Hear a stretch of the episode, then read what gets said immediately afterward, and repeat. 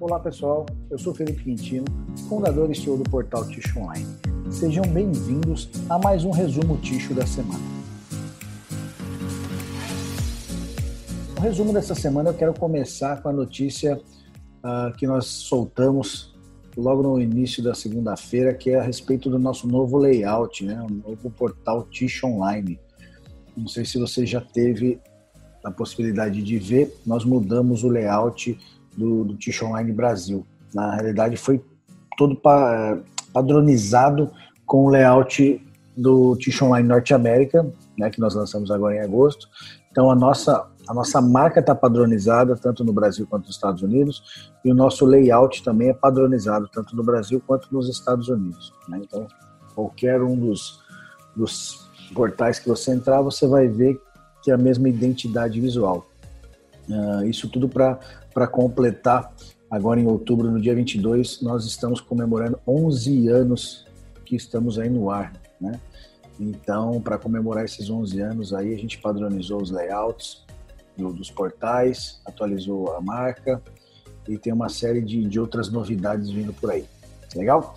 Então, essa foi a nossa primeira notícia do resumo essa semana também a Damapel celebrou 58 anos. Em 2020, a empresa completa 58 anos, né? Foi um, um, ano de grandes desafios.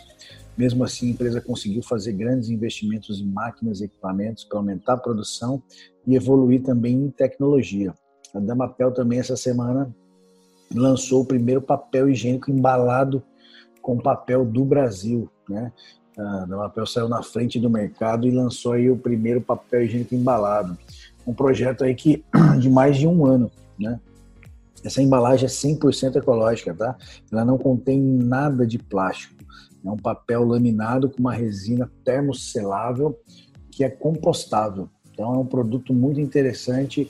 Uh, na Europa já, já foi lançado aí esse papel embalado com papel faz um, uns dois anos e agora a Damapel, pioneira aqui no mercado brasileiro, soltou esse produto aí. Parabéns para a Damapel pelo excelente trabalho que, que eles vêm, que vem fazendo aí durante alguns anos e agora com esse, com esse lançamento. Pessoal, essa semana também nós lançamos aí mais um uh, painel Tish Online, né?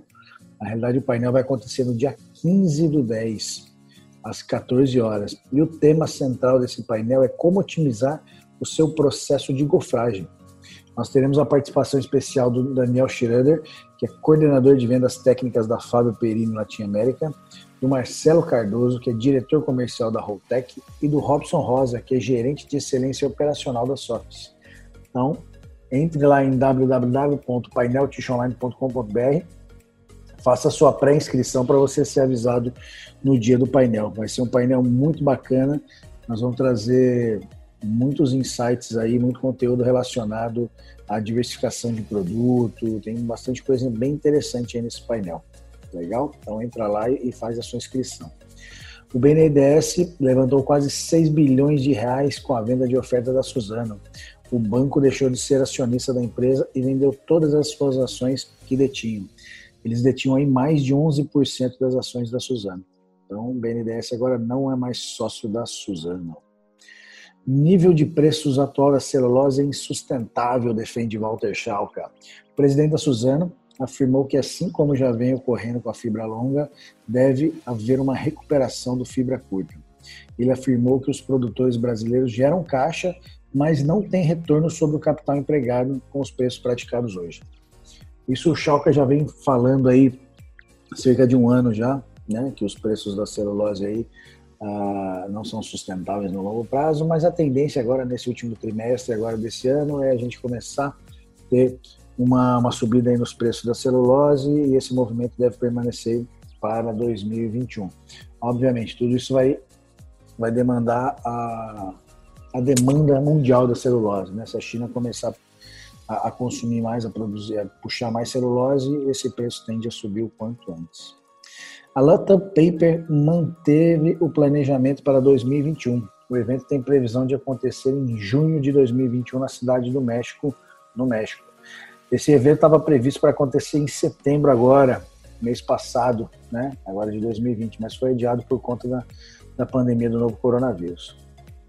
A Sofidel anunciou a inauguração de uma fábrica em Nola, nos Estados Unidos. A unidade terá capacidade de produzir 120 mil toneladas de papel ticho por ano, um investimento de 360 milhões de dólares da companhia italiana. É o segundo investimento em projetos novos que a empresa faz nos Estados Unidos. A Sofidel vem crescendo bastante nos Estados Unidos e lançou essa nova fábrica, que é um espetáculo aí de, de fábrica. Bom, pessoal, essas foram as principais notícias da semana do portal Tish Online. Espero que você tenha um ótimo final de semana e a gente se vê na próxima. Um abraço.